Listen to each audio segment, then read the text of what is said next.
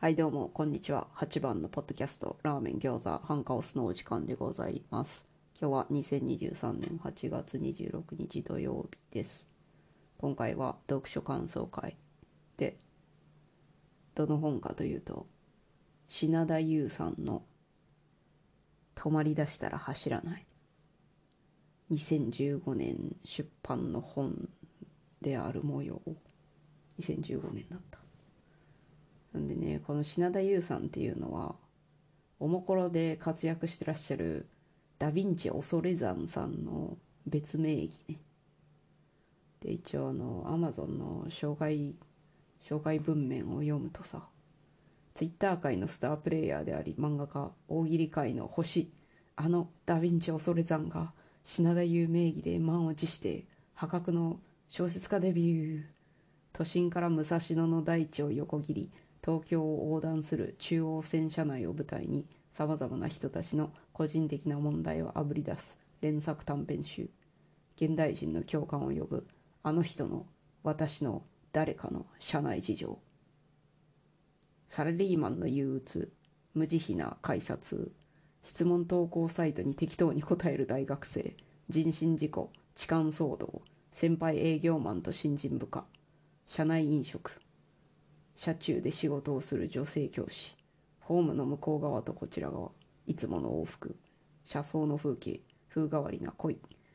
内向しすぎて破壊的、中央線車内で起こるにじゅうよんぺんのドラマを収録。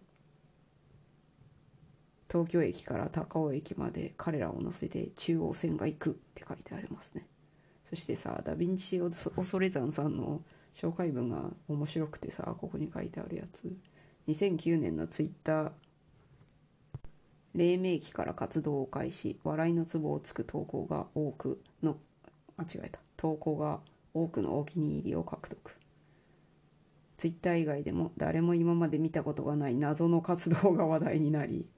全く素性を明かさないにもかかわらずフォロワーはろくまんごせんにんを突破している。活動はインターネットにとどまらず大喜利や紙芝居の大会にも出場。だいよんかいギャグ漫画今ギャー噛んだギャグ漫画家大喜利バトルではクラゲ姫で有名な東村明子を退け優勝を果たした。また漫画制作ツールコミポを使用した漫画家としても活動し、クーロンズなどの作品を世に送り出している。今回そんなダ・ヴィンチ恐山が全く新しい名前品田優で小説に挑戦するというわけで、ダ・ヴィンチさんの恐山さんの、まあ、第一作なんやね、小説のおそらくね。でこれはもう結構前から欲しいなと思っとったんだが、欲しい本がありすぎてさ、特に漫画が漫画がありすぎてさ買っていなかったんだけど、最近セールで Kindle 版がセールでごひゃくえんぐらいになったなっとったので、よっしゃ買いだと思って買いましてね。でサクサク読めた。短編集というのもありさ、もうあと読みやすい読みやすい文体が、私は文体の好き嫌いが激しいが、この本はサクサク読めてよかったです。そして続き気になり気になる気になるタイプ。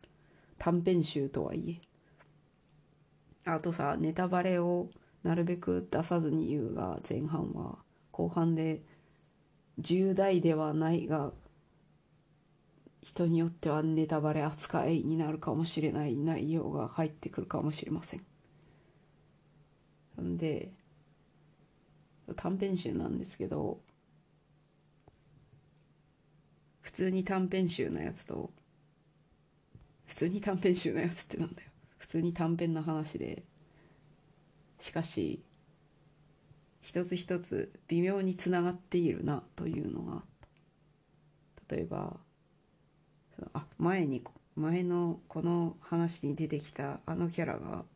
あ次のこの話にちょろっと出ているぞみたいなのは、そういうつながりがありましたね。でそれとは別にその短編全部まとめたらそんな短くないのではというのが、なんて言えばいいんだろう、一 ほ, ほ, ほとんどいちわおきに純粋な短編の短い話と交互につながっている話があるんだよね。つながっている話が来て、でまた短編、他の短編で、でもそのつながっている話っていうのに交互に展開されていくから、飽きのこない良い感じの構成になっております。そして各話がもう数分で読めそうな長内容、長さ的に。だから今ちょっと止まりだしたら走らない考察で Google で検索して一番上に来たやつ読んでたら、電車をテーマにしていて電車に関係ある話が出てくるから、電車よ電車で読むのに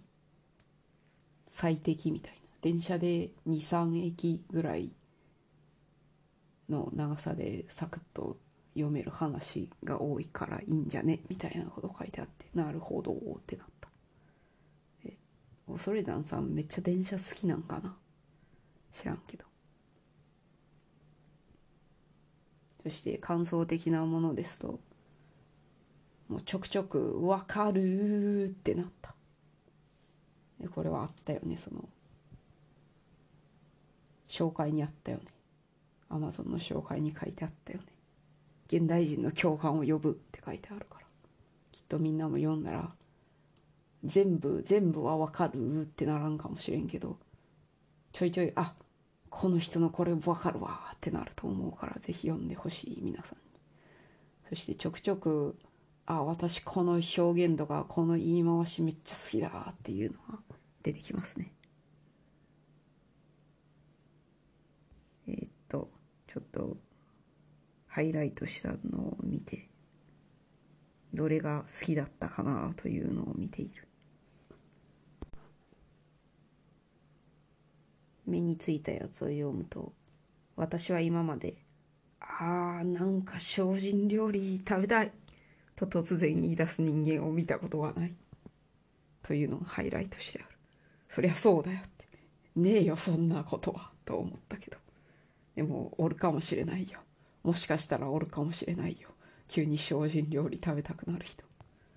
まあいいんですけど、そういうのが好きなんだよな、ちょいちょい。やいいなって思った。あと一番共感できたのが、このハイライトしてる中で一番共感したのが、ねえ現実数値で表されるよっていう。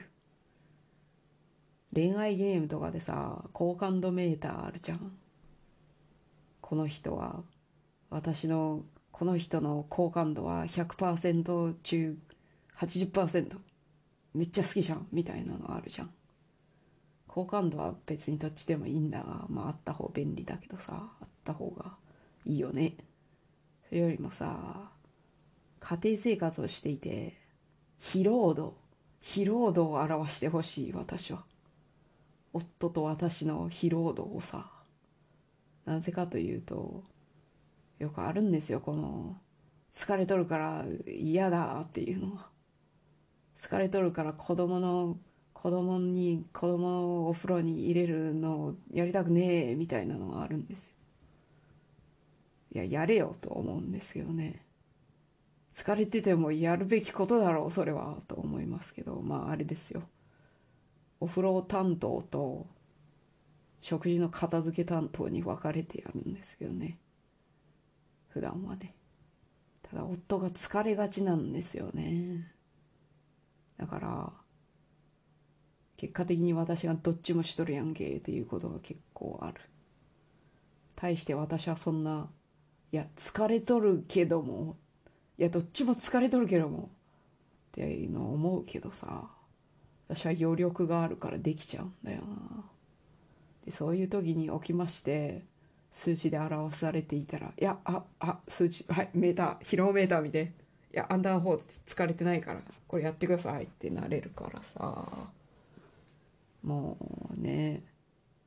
数値で全部表してほしい。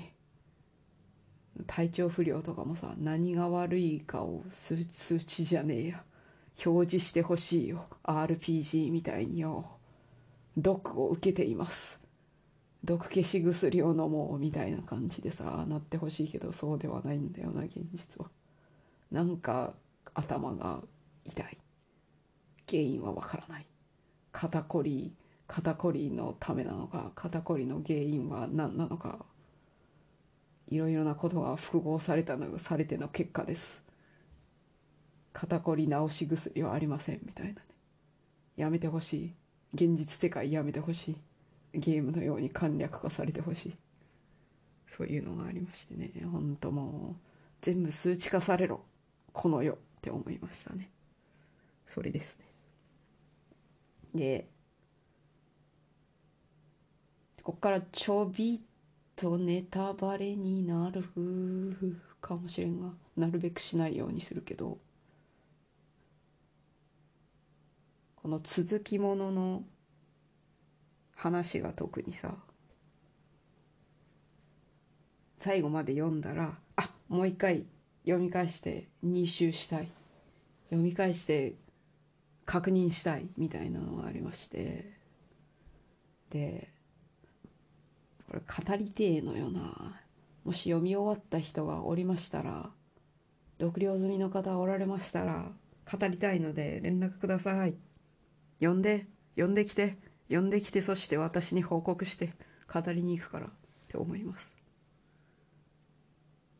で今回も果たして感想だったのかという感じだが、いいんだよそれは。そういうわけで今回は読書感想会でダ・ヴィンチ・恐山さんが品田優名義でやってらっしゃる止まりだしたら走らないでございました。おもころの人って言った、多分言ったと思うけど、ダ・ヴィンチ・恐山さんのおもころの記事大体面白いからみんな読んでいいよ。そんな感じです。それでは最後まで聞いてくださりありがとうございました。さようなら。